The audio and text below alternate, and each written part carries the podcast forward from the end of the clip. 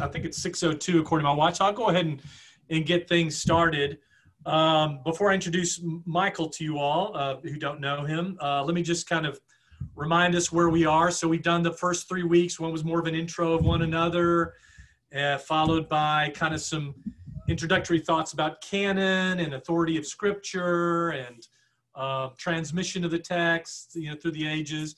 Last last week we dealt more with some of the historical background, all the way from uh, you know the close of the Old Testament period with the Persians ruling, and then the the Greek Alexander the Great, and Greek the Great, and the Hellenistic Empire, the Greek Empire, and then into Roman times, and and then different divisions within Judaism and different groups uh, of that, and what the Greco-Roman world was like. We discussed some of that.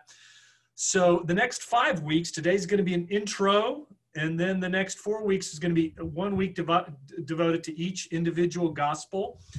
Um, for reasons that may you may have picked up on in, from your uh, uh, extra reading in the text, uh, the Lion and the Lamb, um, we have. Uh, and Michael, I want to make sure you know this too. That that next week is supposed to be on Mark rather than Matthew.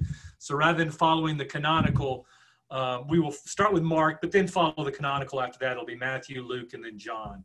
Okay. And your reading assignments are really primarily just to read the gospels. If you get to the lion and lamb textbook uh, that's a bonus. And it be you know that's a bonus. But really your primary reading is going to be the actual gospels because um, you, you, know what we what we recommend you've heard me say this before is that you read it in as few sittings as possible uh, because we want you to catch the flow as much as you can uh, and have a sense of, of the of the you know unfolding story as it's happening. And um, so so yeah if you, you'll be doing that every week uh, after after tonight uh, mark and then matthew and then luke and then john.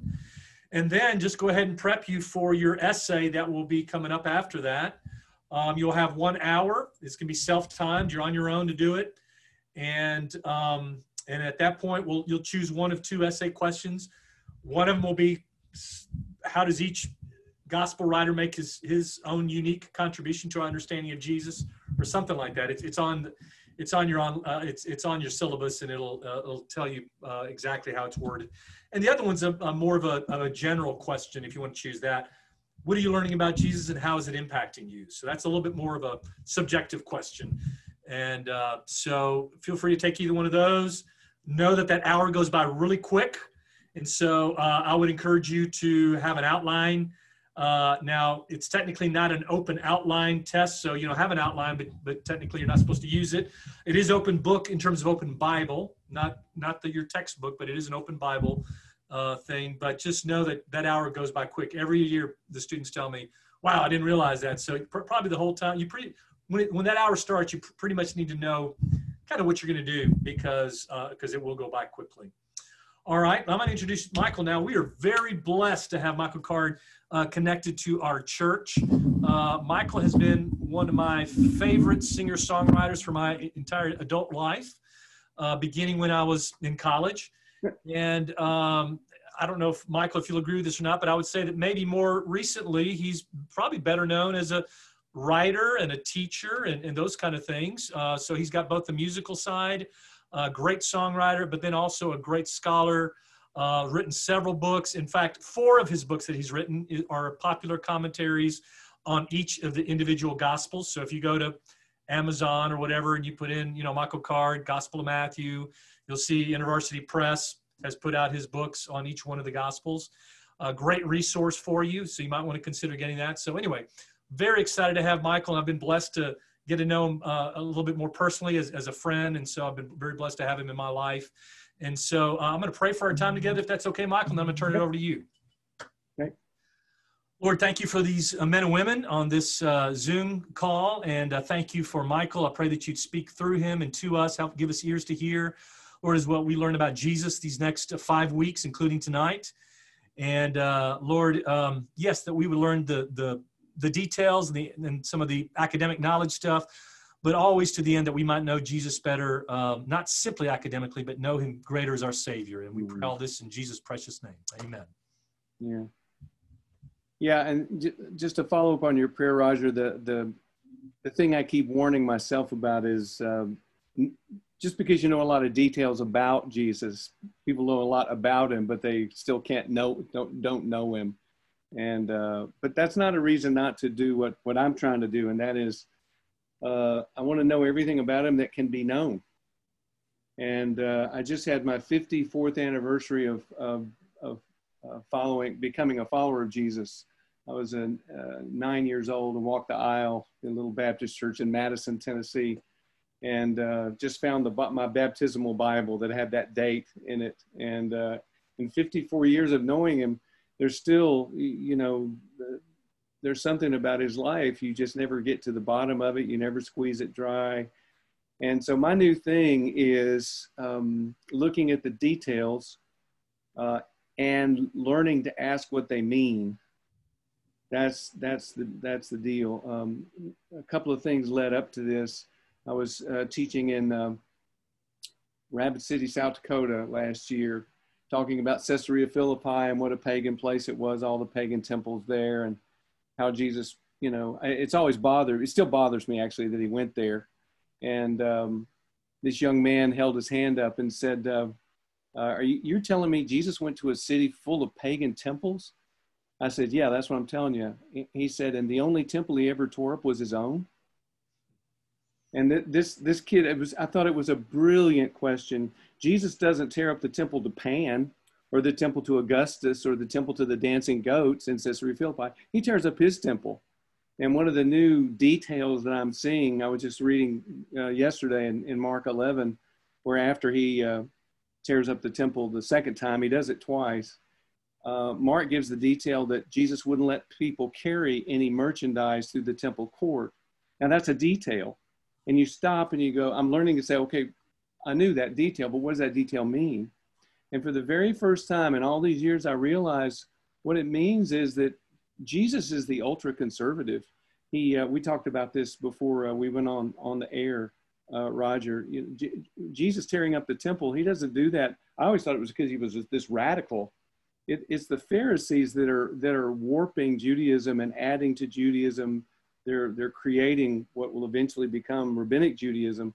And um, Jesus is the conservative who wants the temple to be God's house and not a marketplace. And and uh, so that's a new detail for me. And um, even even so far as a, a, small thing like Judas kissing Jesus, I stopped and finally asked myself, what, what what does that mean? Of course, one thing it means is that Judas is really a creepy guy, you know, bad guy. But the other thing it means is that Jesus is unrecognizable. He's got to be pointed out. He looks just like the other 12. It's not like he's six foot with auburn hair and blue eyes. Uh, Celsus, who, who wasn't particularly fond of Jesus, uh, described Jesus as being scruffy looking.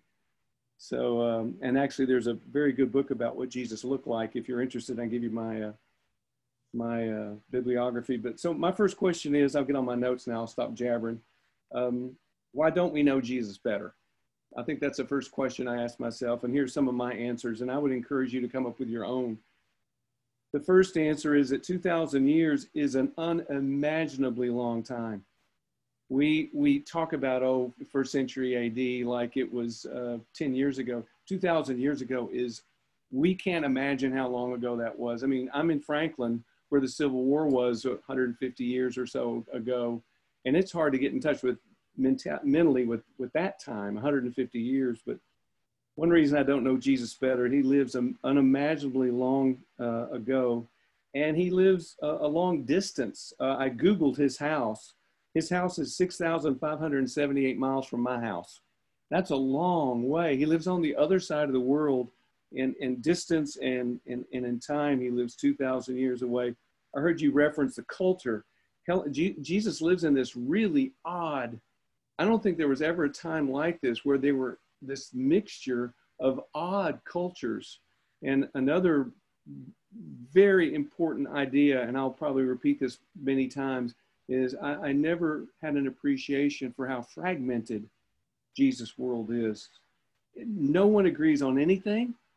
Uh, the, the Jews are fragmented. The Pharisees, there's seven different groups of Pharisees. The Sadducees don't, they don't agree on canon. They don't agree on uh, resurrection. Um, Jesus lives in this very fragmented world. Judaism is fragmented. In fact, Isaiah Gafni, who's one of my favorite Jewish uh, scholars, he says in Jesus' day, in the first century, of course, he doesn't care about Jesus, not talking about Jesus, but he says in first century, uh, there was no such thing as Judaism. Gafni says there are Judaisms. And if you think about it, the gospel makes that e- evident you know, we have bits and pieces of what, what I would refer to as Israelite religion, temple cult, you know, uh, sacrificing animals in, in, one place in the temple. That's Israelite religion, but even that's becoming fragmented, right? Uh, the high priest is not from li- uh, the, uh, the line of uh, uh, the priesthood. He, he's been appointed by the Romans. The Holy of Holies is an empty room in Jesus' day. There's no Ark of the Covenant in that room. The temple has been rebuilt by Herod as a tourist attraction. That's the world that Jesus, that, so Judaism is, well, calm down.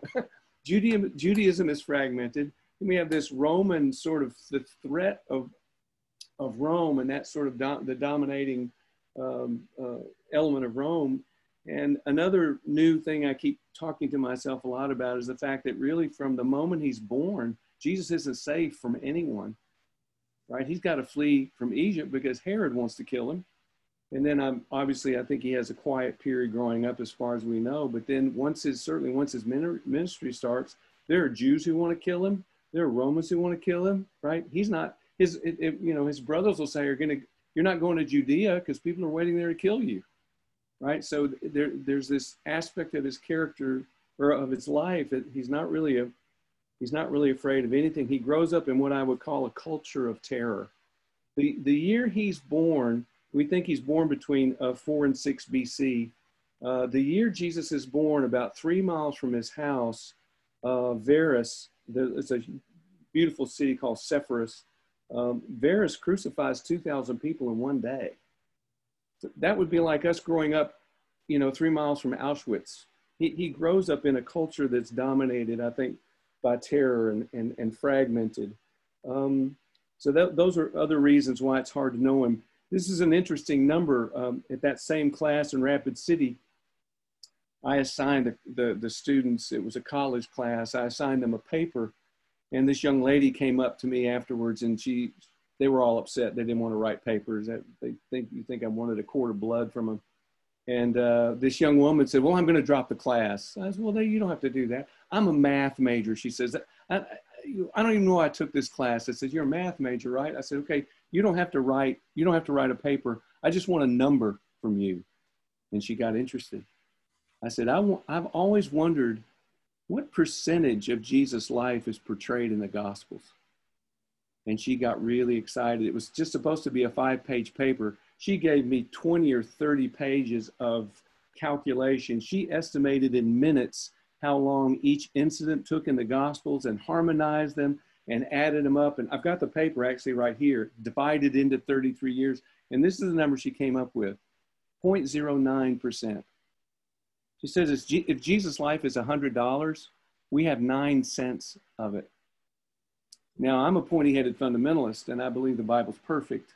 So I think that 0.09 is a perfect number. I don't think we could process more than 0.09% of his life. I think that's why the Gospels don't tell us more. I think he probably did some things that are even more scandalous uh, and harder to understand than the things we know.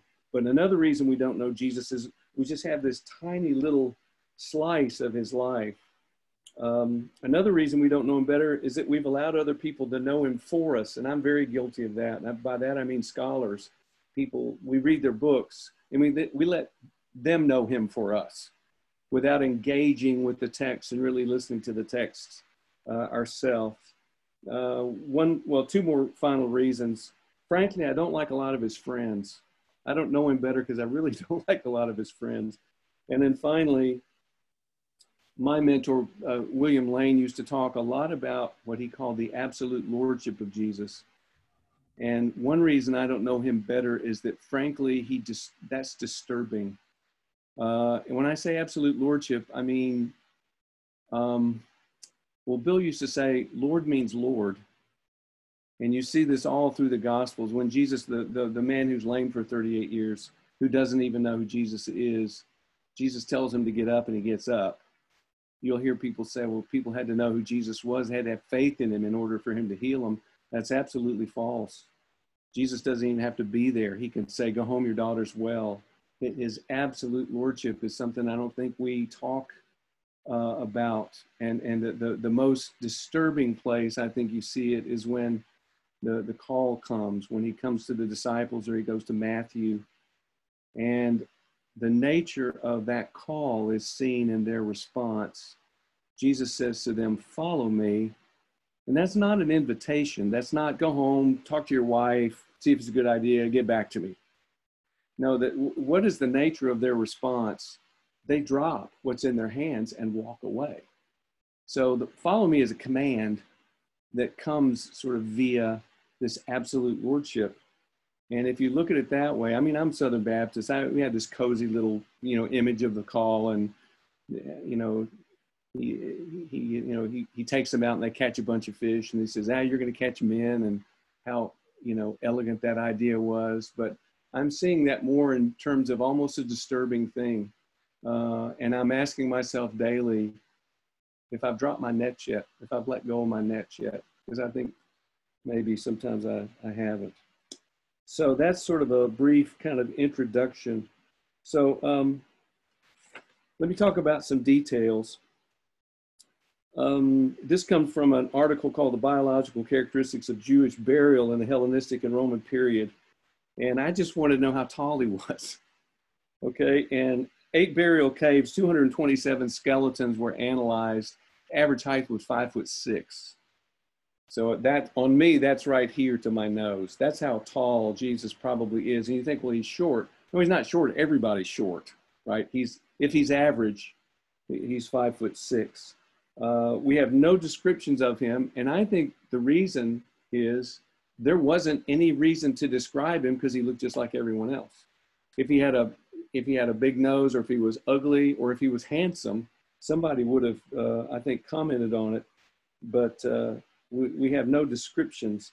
And so my, I think there's the reason for that is he's not recognizable. And that explains things like John 21, when uh, after the resurrection, when he's standing on the shore, they don't know who it is.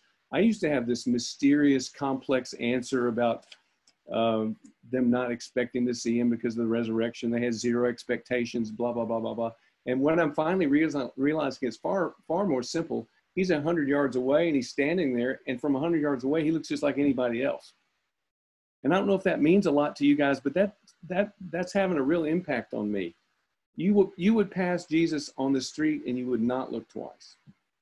He looks just like everyone else. And uh, i think that's interesting uh, i've done a lot of work and by a lot of work i mean probably 10 or 15 articles on what languages jesus speaks and you would not believe the literature on this and the disagreement on this.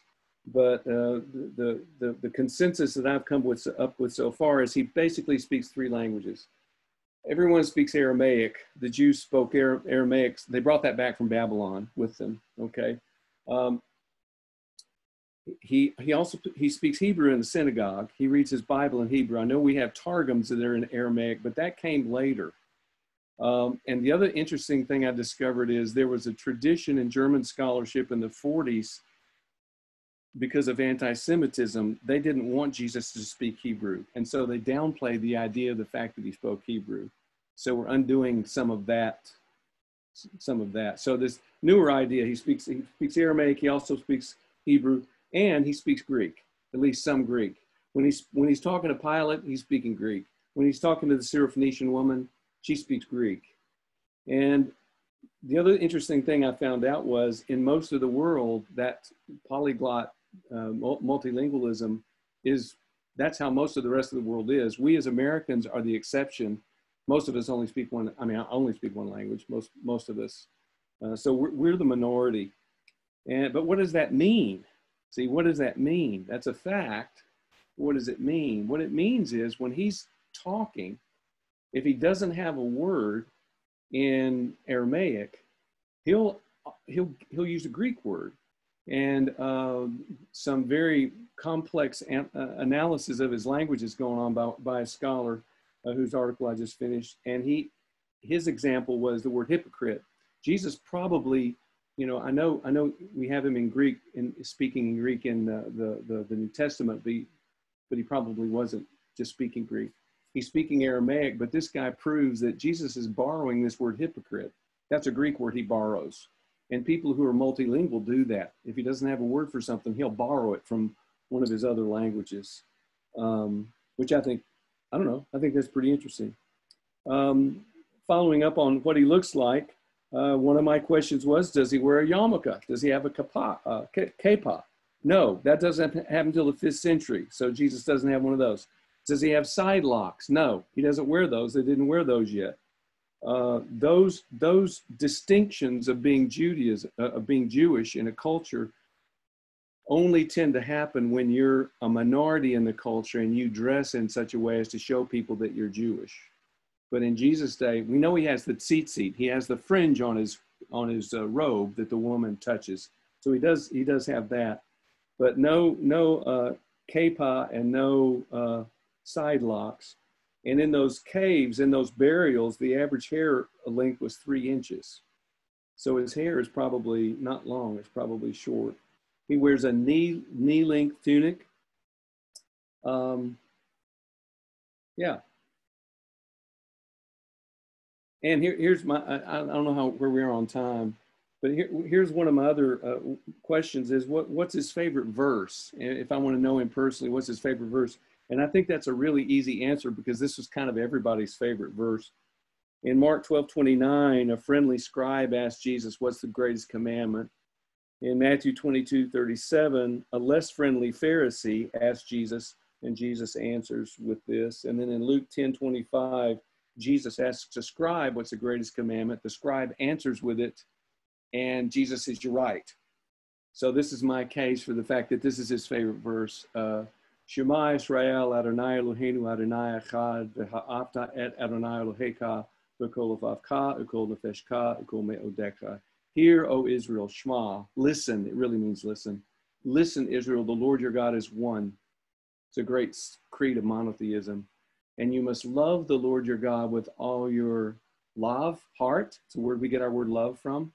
Uh, with all your uh, uh, soul, nefesh, and with your meod, which means a lot with everything. You love him with your everything, with your muchness. So the Jesus' favorite verse basically teaches, and this is William Lane talking again. Jesus' favorite verse basically teaches that the best way to love God is to listen to him. That's that's really the heart of the Shema. If you really want to love God, you love him, listen. You love him by listening to him, by Shema. And I think that's honestly behind when he says, "Let he, he has ears to hear, let him hear." I really think that's that's Shema.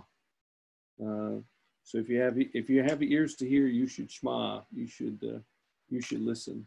So that's that's sort of a broad overview of kind of the uh, uniquenesses and some details. Um, we can talk about miracles. I mean, if you want to talk about more of these sort of peculiar uh, I'm, I'm, very interested in the miracles and the way he does his miracles. Uh, I refer to them as unmiraculous. I don't know if we've talked about this, Roger. Uh, I don't. I don't know if you've ever ever noticed before uh, the nature of Jesus' miracles are, are, great. I'm not saying they're not great miracles. Raising somebody from the dead is not too shabby. But what I'm becoming interested in is the way he does his miracles. And if you notice, he he always, with two exceptions in Mark, there are two exceptions where he, he does them very bombastically. But basically, he'll, how does he feed the 5,000? He says the blessing. I think most of the people didn't even know a miracle had happened. You know, he'll, he'll say, you know, Lazarus, come, come out. Or he'll say, get up. Or he'll say, go home, your, your, your, uh, uh, your, your servant is well or your daughter is well. Uh, he heals in absentia. Um, and, and frequently, to add to this picture, frequently he does miracles and he says, Don't tell anybody I did that. Okay, please don't tell anybody I did that. Of course, they never do, because how can you not tell, right? And the the point is, so that's a, I think that's a detail. What does that detail mean? Okay, let's. That's what I'm trying to learn to do. Okay, I'll calm down. Uh, what it means is he's constantly pointing away from himself, even in his miracles, because the the the interesting thing that happens when Jesus does miracles, with one exception, he does a miracle and people praise God. The only the only exception is when he calms the storm on the Sea of Galilee, the disciples worship him, and I guess that's that's okay because he just saved all their lives. But uh, I, I, find it really interesting that Jesus does miracles and people praise God, and it's it's it has to do with this this posture that he has when he does his miracles. I'm only saying what I hear the Father say. I'm only doing what the Father does, and uh, I I I just think that's remarkable. The two exceptions are in Mark, uh, when uh, the first one is he he uh, um, he sticks sticks his fingers in the guy's ears and pops them out and yells, and then in the next chapter he he uh, partially heals the blind man. I see men like trees walking around. Those are the two exceptions. And when you read those miracles, if you've been look, if you've been listening closely to the text, you think, "Whoa, hold on." That is not how Jesus does miracles. Something's up. And what happens is right in between those two stories, they're in the boat and they're talking about having no bread. And Jesus says to the disciples, and this is something Bill Lane discovered. Bill says, You have eyes, but you barely see. Just like the man whose sight, he, you know, he got his sight back in stages. He says, he says, You have ears, but you barely hear. And Bill was convinced that those two different uh, in character miracles were sort of parabolic somehow, that Jesus was making a point about the gradual opening of the eyes and the ears of the disciples, which I think is a pretty cool idea. So, uh, but I mean, I can I can do this all night. You know, any any.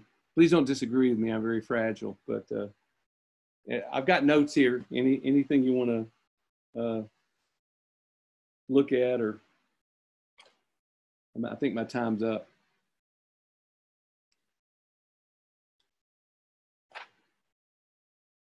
Well, I'll, I'll, just throw this out, and, and this is something I'm working on, I haven't figured this out yet. I am very interested in what I call uh, the um, dual stories. I think it's really interesting that there are so many, um, you know, two, two temple expulsions, two storms on the Sea of Galilee, two miraculous feedings, two, com- two uh, confessions of Peter. I don't have my list in front of me. I think I came up with 11 dual stories. And the only thing I've discovered so far in the Talmud, uh, the rabbis talk about how in the Old Testament, sometimes one story will interpret another story. But I don't have, I don't have the answer to that yet. But I really think that's an interesting feature of the Gospels. Of course, what the, the liberal scholars do is say, well, there's really only one feeding and, you know, they John got the wrong one, or they, you know, the church made up the second one, or something like that, which I think is not only not not only not true, it's just bad scholarship. Um, but so I just throw that out to you. One of you, one of you guys can, with a better brain than me, you can figure that out. Uh, dual stories, I think that's interesting. Um, yeah, so if you want to, and we'll talk about individual gospels starting with Mark next week, right? So we'll look at we'll look at Mark as a person. Who's Mark?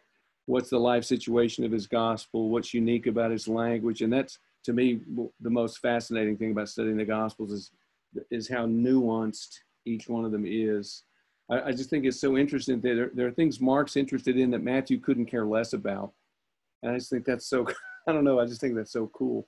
For Matthew, everything's the kingdom, right? He's just, he's going to wear you out. Uh, Mark is not interested in that.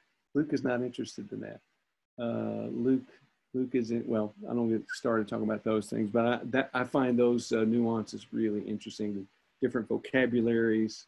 Um, and I think that was obviously part of the perfection of the Gospels is those, those uh, different perspectives. So I'll shut up. I'll, I can't, I can't stop because I'll just tell you, um, this is my 54th year and I find him more interesting and more compelling than he's just a he's an elegant thinker. I use the word elegant a lot when I talk about Jesus now. I love the way his mind works. Um, I love the way that he, he, the way he crosses tenses. We can talk about Jesus is, and we can talk about Jesus was. You know, um, trying to think about that right now. So I'll shut up. I'm I'm really done now. I promise. Uh, no, thank you, Michael. That's great. And uh, just you, are working on a book that kind of deals with the everyday life of Jesus. Or yeah. tell us a little bit about the book you're working on.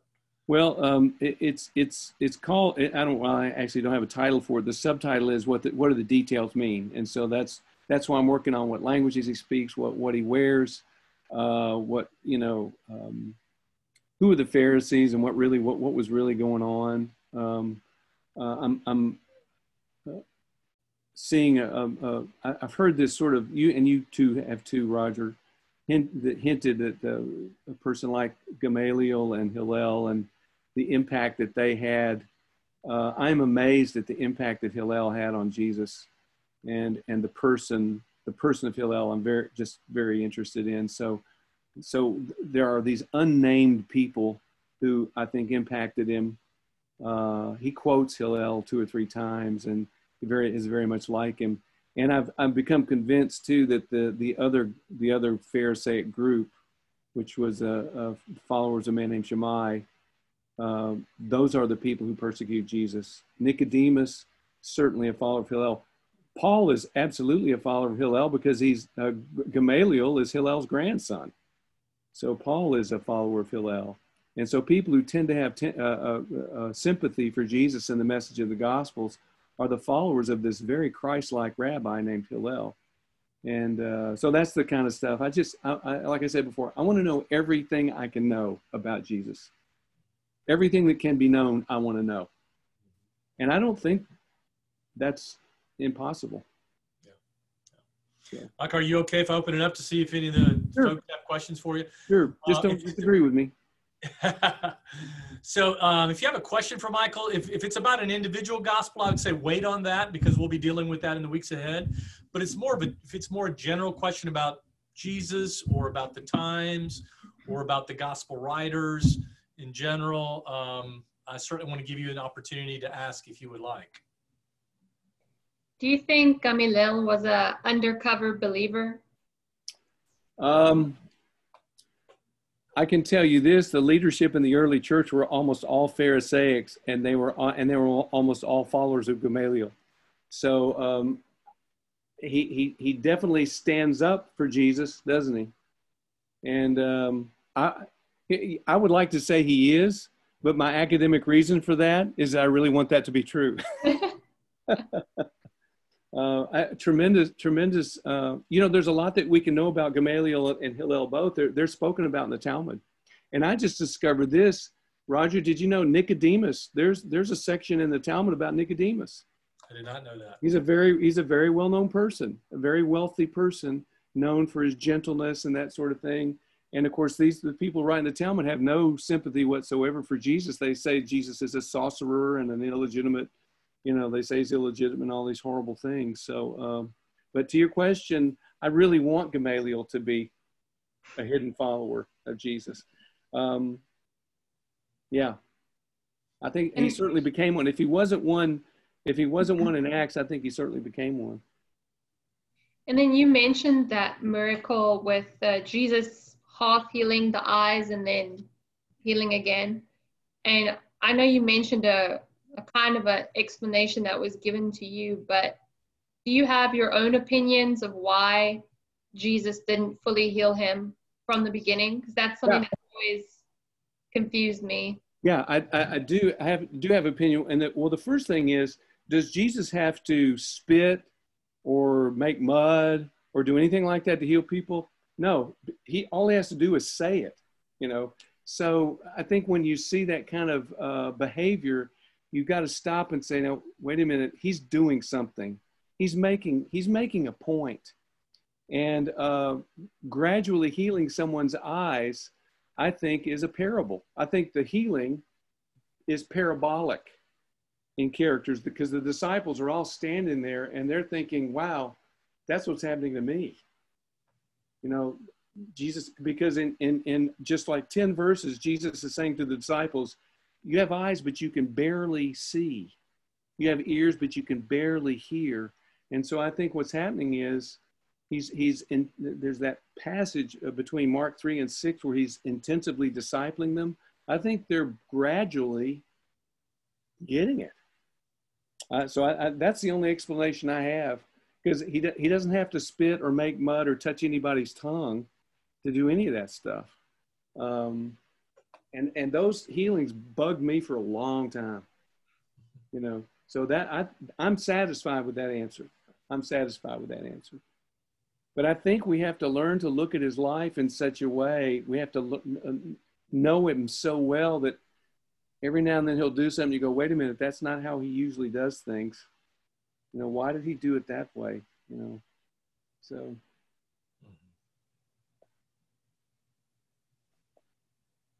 Anyone else? Another question for Michael. Uh, Michael, I, I was thinking it was interesting the two, the two stories, the two storms, the yeah. two. And then I thought, is it the anointing of the Marys, two different Marys, as well? So once you start looking for them, you find them everywhere. I'm like, oh, that is interesting. Yeah, and you know, I and I just found there are two two confessions of Peter. There's the Caesarea Philippi one that we all know about, but then there's the one in in Capernaum. So Peter makes two confessions. Uh, and like I said, I've got my list. I think it's down downstairs. I've got 11 on my list. And if there were three or four, I would say, eh. But 11, there's something in the culture, or there's some there's something going on where, I'll, and, they're two separate stories. Um, and like I said, I haven't figured that one out yet. Only only insofar as to say the rabbis believed that there were dual stories because one would help you interpret the other one. Almost like two witnesses, too. That's, yeah. Yeah. Yeah, establishing the mouth of two witnesses. That's interesting. See, what I want to do is throw it out there and then have you guys are way smarter than me. You'll figure it out and then you'll tell me and then I'll taught, teach it like I thought of it. That's how that works. Find, let me, here's the old man giving you advice. Find other people who will do your homework for you. That's what you got to do. Willick, did you have a question? Yeah, Michael, I, I, I kind of uh, didn't quite understand how. I can't hear. Oh, you can't hear me? Sorry. Can you hear me now? That's better. Okay. Yeah. I mean, how does how does the absolute lordship of Jesus uh, not allowing prevent us from knowing more about him? That one, that one I couldn't quite understand when you were speaking about that part. Okay. That's a good question. I, I don't want to say it prevents us from knowing him. Mm-hmm. I'm just saying it's an ab, it's an aspect of his character that we haven't fully appreciated, and that it can be disturbing. Um, I, I think to seriously to take seriously when he calls his disciples, I mean, it's it's faith over family. They're leaving their families, right? and I mm-hmm. think that can be disturbing. Um, oh. He, he, his, it, yeah, his, his lordship is absolute. It's not limited by anything. And we try to limit it. And I don't think, I mean, he, Lord means Lord. He's, you know, he's the son of God. He's God in the flesh. And I don't think that keeps us from knowing him, but it, it, uh, I don't want to say that it makes it, makes it harder to know him um, I'm just saying it's disturbing. He has a disturbing presence. So let me under, let me make sure I understand you then. So what you're saying is there are areas that we can fully understand about Jesus, and because of his absolute lordship, there are areas that are disturbing we may not be able to understand or know fully about him. No, I don't. I don't want to say that. I don't because the Holy Spirit's going to bring us into into uh, to understanding. But here's what I'm saying: is mm-hmm. it's clear from the Gospels that there were people that were afraid of Jesus. Oh. The the uh, the the Gadarene demoniac, the people in the in the in the town, they asked him to leave because they're afraid of him. Uh, there's a couple of other stories. At one point, the disciple, uh, well, I, th- I think there are three times in Mark when the disciples are terrified, not necessarily by him, but by something he did. That's the point I'm making. Uh, and so when I say absolute lordship, that his his um, claim on your life is absolute. I mean, martyrs will right. Martyrdom is uh, just part of is part of uh, the Christian faith, and uh, for American Christians, I think that's that's difficult. But I, I don't want I don't want to. I'm I'm not doing a very good job if I'm saying it. It keeps me from knowing Him because I, w- I would I would hate I, I, think that's how you really know him is you you appreciate that absolute lordship you're really knowing him not the American Jesus but the Jesus of the Bible who asks for everything. You drop your nets, you walk away from your family, and you die if he if you're called upon to die. Um, I see. I was going to I was going to um, just go ahead and add something too. And obviously, in our situation, it wasn't this severe. But to your point about being Americans and living a very comfortable life, and I think it's when you have a situation in your life where you hear the Lord calling you, you know He's calling you to action or to do something. And how many of us have had that call that's to something so extreme that we have to get fully uncomfortable? So, like for us, um, we were called to move from California to Tennessee. It was the Lord's calling. mhm. And I had to, it was a calling on my heart and explain it to my daughters and my husband. And Yeah. it's just like, what?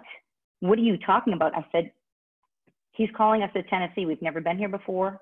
I, we don't have family here or Mhm. anything, but it was just that undeniable, like this isn't an option. This isn't like, let's see and try to figure it out. It's like, no, we, we're, we're going right. and I think the the appreciation and the um, the the deepness of having a situation in your life that's undeniable just magnifies that even more. You Yeah. know, because I think we tend to think we're you know even though we trust in the Lord that we're still kind of in control. Like we can say, okay, Lord, I'm going to listen and move on this, but this other one's a little bit out of my comfort zone, so I'm going to maintain being the decision maker Yep. you know and i, I think your your uh, knowing him becomes so much deeper when you have those times where it's like are you going to pick up your cross and go with it are you going to follow his lead you know Yeah. drop your net Yeah. so yeah I, I have my own, my own version of that. For 35 years, I toured on a tour bus, okay, which is a very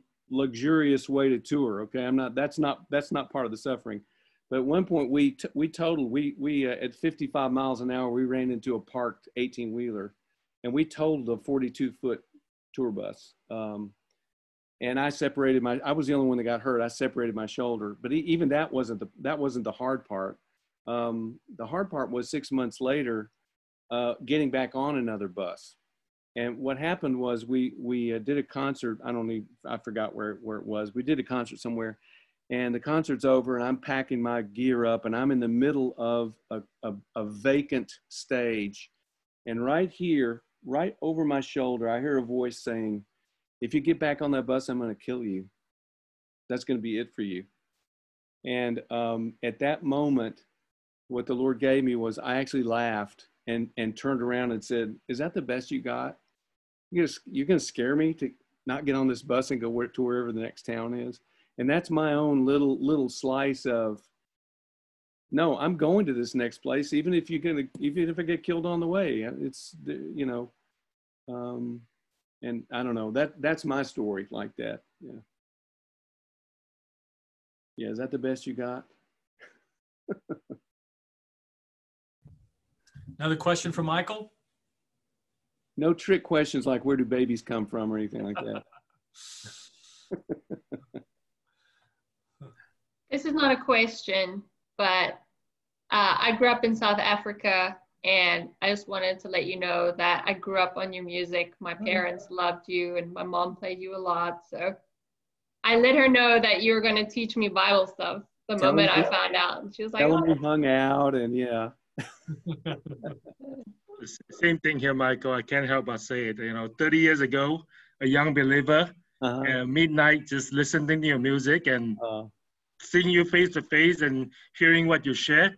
uh, It's you haven't changed. It's the same. You know, the message that you have in your music, yeah, all yeah. the the detail that you have about Jesus is the way you're saying it now. It just amazed Yeah. me. Well, thank, thank you. Well, here, here's what I've here's what I've come to understand. If any of those songs really helped you, if they really helped you, I had nothing to do with it. You know I'm saying? If they really helped you. Now, if you like the banjo playing or something like that, maybe that has something to do. But but if they really helped, really helped you, I had nothing to do with it. And that's a wonderfully freeing idea. But I'm I'm glad I'm glad that that music was helpful to you. But I can tell you, just like I said before, I'm 63. I've never been so interested in the life of Jesus. And I do want to caution myself. I don't want to think knowing details about him is the same thing as knowing him. But I do feel like I'm, I'm, I'm understanding him better. I think there. I think this can be done right. It doesn't have to be done wrong. Mhm. So, but thank you for that encouragement, you guys. I appreciate that. That's pretty neat how the music went to South Africa and somewhere in Asia. Was is it China or where will it? Uh, Malaysia. It's Malaysia, Muslim sorry. coun- it's actually a Muslim country, so Yeah, Muslim country in Malaysia. That's that's amazing. Yes, fantastic. Wow. That's great. That- Thanks. what a what a great thing. Michael, what Um, was the the name of the book you referenced earlier about the appearance appearances of Jesus? What what was the title of that? What he what he look like? Yes. Um, stay, wait right here. I'll be right. Can you wait right here? I'll be right back. It's just in the next room. Ryan, one of the things he's done in the past is um, there's somebody based on all that information who's drawn a composite. And in the past, he's actually um, shared that composite. So maybe we can ask him to do that next week. It's, it's, it's pretty interesting. The, uh, the rendition, you know, of course it's a guess, but it's, but it's at That's least a logical guess based on certain factors of the time.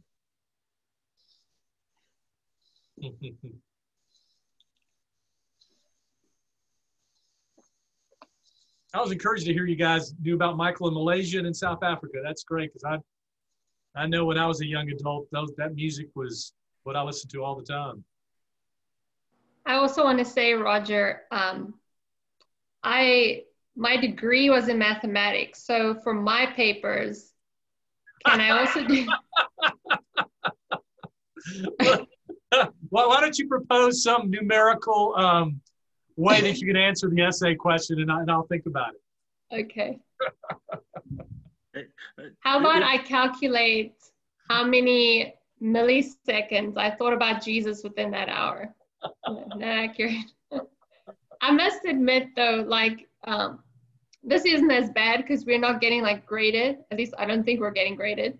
But when thinking about going back to university to go to seminary, I've always been concerned about doing my master's because I did a maths degree. So I've never written a paper, ever, right? I don't think I've ever done a, a university assignment.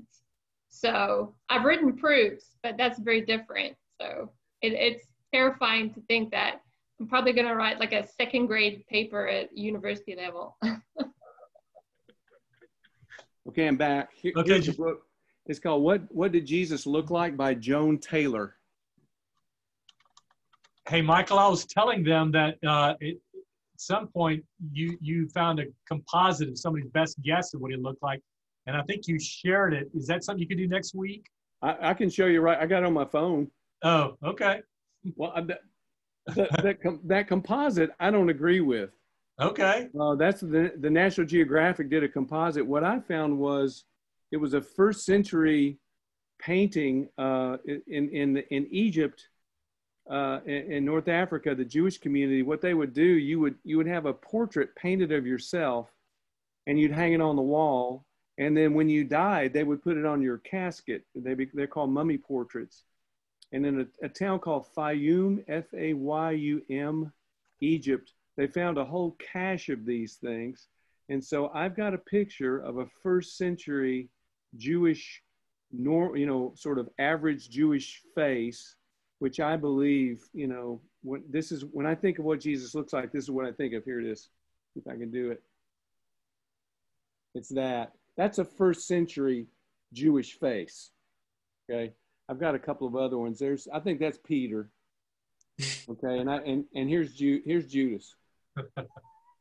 But these are all, I mean, look look it up. F A Y U M, Fayum.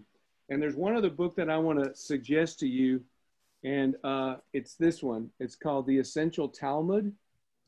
Okay, and it's uh, uh, Adin uh, Steinsaltz. I know this sounds looks so boring. This is the best introduction to Judaism you will ever read. It is so good uh, in in terms of I think you know Jesus' world. This and of course the, the guy who's writing it doesn't know he's doing he doesn't know he's doing this, but it's a it's a fantastic book. I've even got the audio audible uh, book.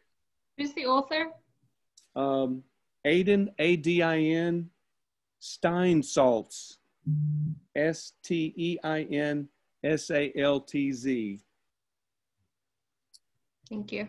Yeah. So, Michael, the, the payoff, the payoff, if you will, beyond just the academic uh, knowledge that it provides is that it'll give you a better sense of the Jewish world in which Jesus ministered and lived? Yeah, this this is um I mean it's it's first century Judaism. I mean I know that the Talmud was written afterwards, but it's based the Talmud is a commentary on the Mishnah, which is the sayings of the rabbis from 200 BC to 200 AD. So uh, uh, the, what Jesus is dealing with in the first century is the birth of the oral law, right? And when Jesus yells at the Pharisees and says, "Those are rules made by men," and you know, and everything they fault him on, every every time they say he breaks the Sabbath, he's breaking the oral law. He's not breaking the Bible. I mean, he's perfect. He doesn't violate what Scripture says. But that whole conflict between oral law and Torah, and what is interesting to me, you know, when you when we say Torah, we mean the books of Moses, right? That's what Torah means. When you read this guy, when he says Torah, he means the oral law. Mm. And what, what's happened, and I didn't understand this. See, what we, we, we you go from Israelite religion to rabbinic Judaism. That that and Jesus' life is right at the crossroads of that. And and so what we have now is rabbinic Judaism, and under, unfortunately, Christians try to understand Jesus' world in light of the Judaism we know now today, and it's not the same thing. It's not the same thing. So that that's why the very the very first one I was talking about how fragmented his world is. Um, uh, there's another book I wouldn't recommend it because it's so poorly written, but it's a man by his name's Gutierrez. It's about a little 50 page book, but it, the title is From Israelite Religion to Rabbinic Judaism, and uh, and he describes that that transition and I've never seen it so clearly before. But these are things you already know from reading the Gospels. You know that the Pharisees, there that's the beginning of the rabbinic tradition, right? That's just starting. Um, so that you know, we, what do we have? We have priests in the temple, Israelite religion. We have rabbis and a, and the synagogue. Uh, you know, rabbinic Judaism. That's and Jesus is right in the middle of that, which I find fascinating and he's he's he's a a, a, a component or a, a, proponent of Israelite religion. He wants to clean the temple up, and, and people ask him, "What you know? What do I do to inherit eternal life?" He says, "Keep the commandments." Right? What does Moses say? That's what a very traditional person says, and I have never seen that before. I never read it. I'm sure other people have said it, but I haven't. I haven't seen that. All right, folks, as, as we uh, move on to next week, I'm going to give a nod to uh, one to uh, Michael's uh, mentor and uh, a guy named Bill Lane. William Lane is um, he probably wrote that commentary when Michael maybe in the 70s on, yeah. on Mark. Yeah. And the the crazy thing is even today, I mean, here it is 2020, and people still look at that commentary. It's in the New International Commentary of the New Testament. Yeah. And they've in that series they have updated so many of those commentaries but unless they've done it in the last year or so, they have left that 1974, whatever, whenever it came out. John, John left- Stott, John Stott said it's the finest commentary in the English language. John yeah. Stott said that. Yeah, that's that's yeah. John Stott's one of my heroes. That that carries some weight. Yeah. Uh, so just yeah, just know that one of uh, that well that Mike Michael's um, mentor. Uh, has written kind of what many people would consider the definitive um, yeah. commentary on on Mark, and, and he, though it was written in the 70s uh, in, in, a series that has often re- given updates and replacements for the for some of the originals. That's one that's never been touched. They've kind of left it just because it, was so highly highly thought of. So and just, his his his two volume commentary on the Book of Hebrews is also pretty much a standard, and that's in the Word the Word Bible Commentary ser- series, two volumes. The bibliography is 287 pages long. The bibliography is longer than any book I've ever written. All right, folks. Well, thanks again, Michael. And then for next week, folks, just don't remember, uh, don't forget that uh, just re- read the book of Mark in its entirety, and uh, we'll be ready to uh, discuss it next week.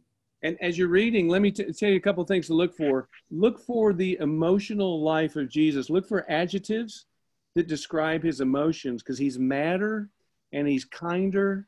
Uh, Mark is very much uh, a, a person who's interested in Jesus' emotional life. So just just look for that. See see if you see it.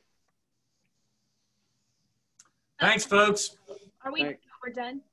Uh, yeah, I think we're done. Unless you have any other anything else. Well, I was just I'm um, kind of thinking. So was it different? So when he was a child, and they talked about when he was 12, and remember he was missing, and he said that he would be in his, you know, that I would be in my father's. So at that time, though, they were very um, amazed at him, right?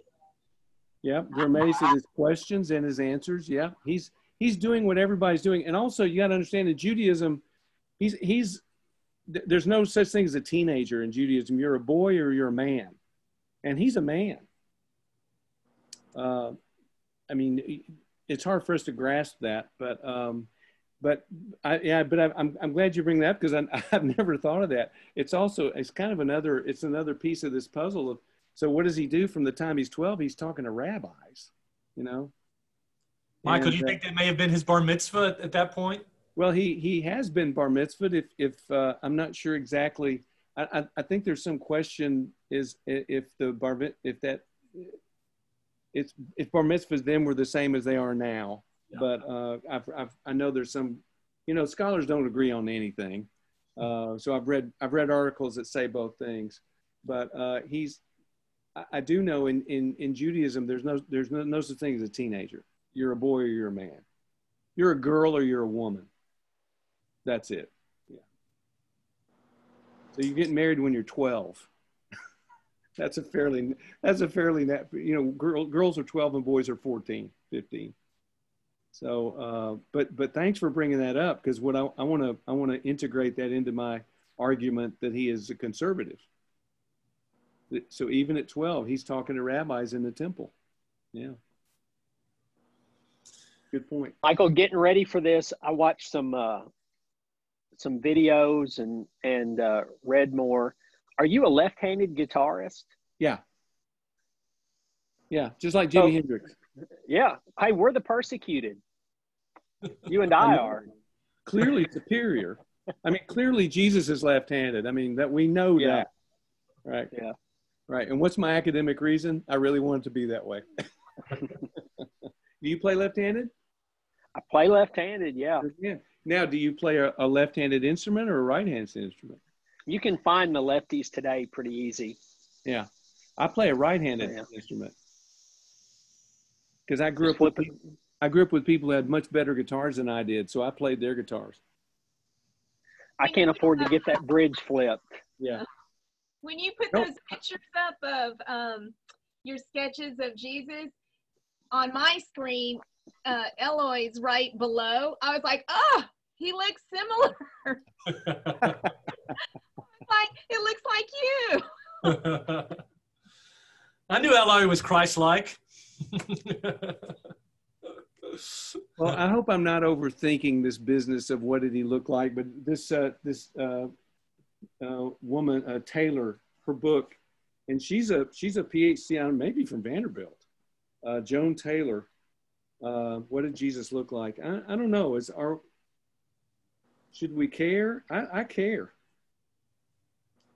I think an interesting fact is that um, God prepared in advance by kind of making that rule about not having any uh, graven images.